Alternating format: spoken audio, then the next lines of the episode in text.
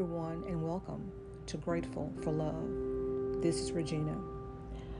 We have finished up chapter 5 of the book of Romans in regards to God's way of justifying us back to Him through the death of His Son, Jesus the Christ. And we want to begin now looking at a few verses out of chapter 8 of Romans. And I want to read first out of the NIV translation this is chapter 8, verse 1. And it reads, Therefore, there is now no condemnation for those who are in Christ Jesus, because through Christ Jesus, the law of the Spirit of life set me free from the law of sin and death. For what the law was powerless to do, in that it was weakened by the sinful nature, God did by sending his own Son in the likeness of sinful man to be a sin offering. And so he condemned sin in sinful man in order that the righteous requirements of the law might be fully met in us who do not live according to the sinful nature, but according to the Spirit.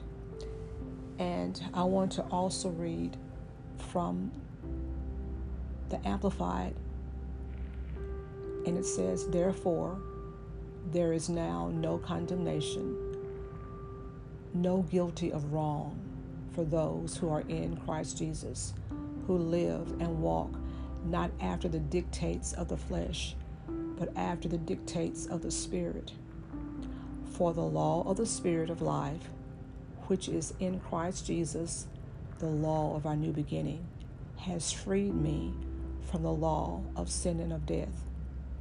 For God has done what the law could not do, its power being weakened by the flesh, the entire nature of man without the Holy Spirit, sending his own Son in the guise of sinful flesh and as an offering of sin. God condemned sin in the flesh. He subdued, he overcame, deprived it of its power over all who accept that sacrifice so that the righteous and just requirement of the law might be fully met in us who live and move not in the ways of the flesh, but in the ways of the Spirit. Our lives governed not by the standards and according to the dictates of the flesh, but controlled by the Holy Spirit. And I love how the Amplified really um, lifts from the text in regards to the power of a life that is now endued by God's Spirit living in us. But of course, He had to first get us to that point where we could receive Him that way. And that was the whole point, or one of the purposes or reasons for dying on the cross. Yes, the most important part was He died for our sins that we would be forgiven and made righteous. And now that death and that resurrection of Him, His power now can now reside in us and giving us the power to live a life the way He will direct and guide us by His Spirit. Um, the Passion Translation says, So now the case is closed.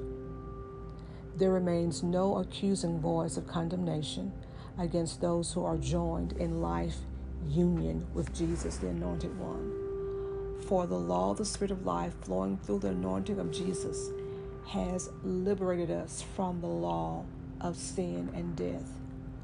For God achieved what the law wasn't able to accomplish because the law was weakened and limited by the weakness of human nature. Yet, God sent us His Son in human form to identify with human weakness. Clothed with humanity, God's Son gave his body to be the sin offering so that God could once and for all condemn the guilt and power of sin.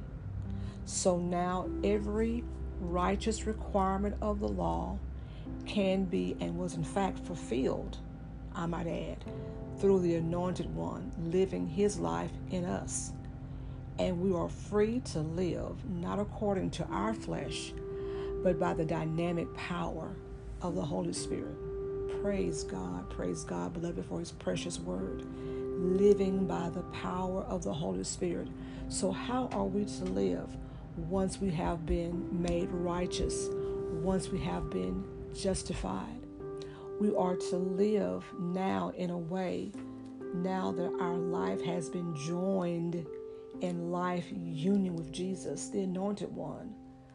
We live as He moves in us, as He directs us, as He instructs us, all by way of His Spirit empowering us on the inside, because now that's where He lives, is on the inside of our reborn spirit. And so God has achieved all of this because we said yes to His Son. And so now we can know that our life can have meaning and make a difference, and we're no longer under the dominion or under the weight of sin because now that has been eliminated, that has been made right because of Christ's death. And now we can choose to freely walk with Christ every day by way of His Spirit in us. God bless you.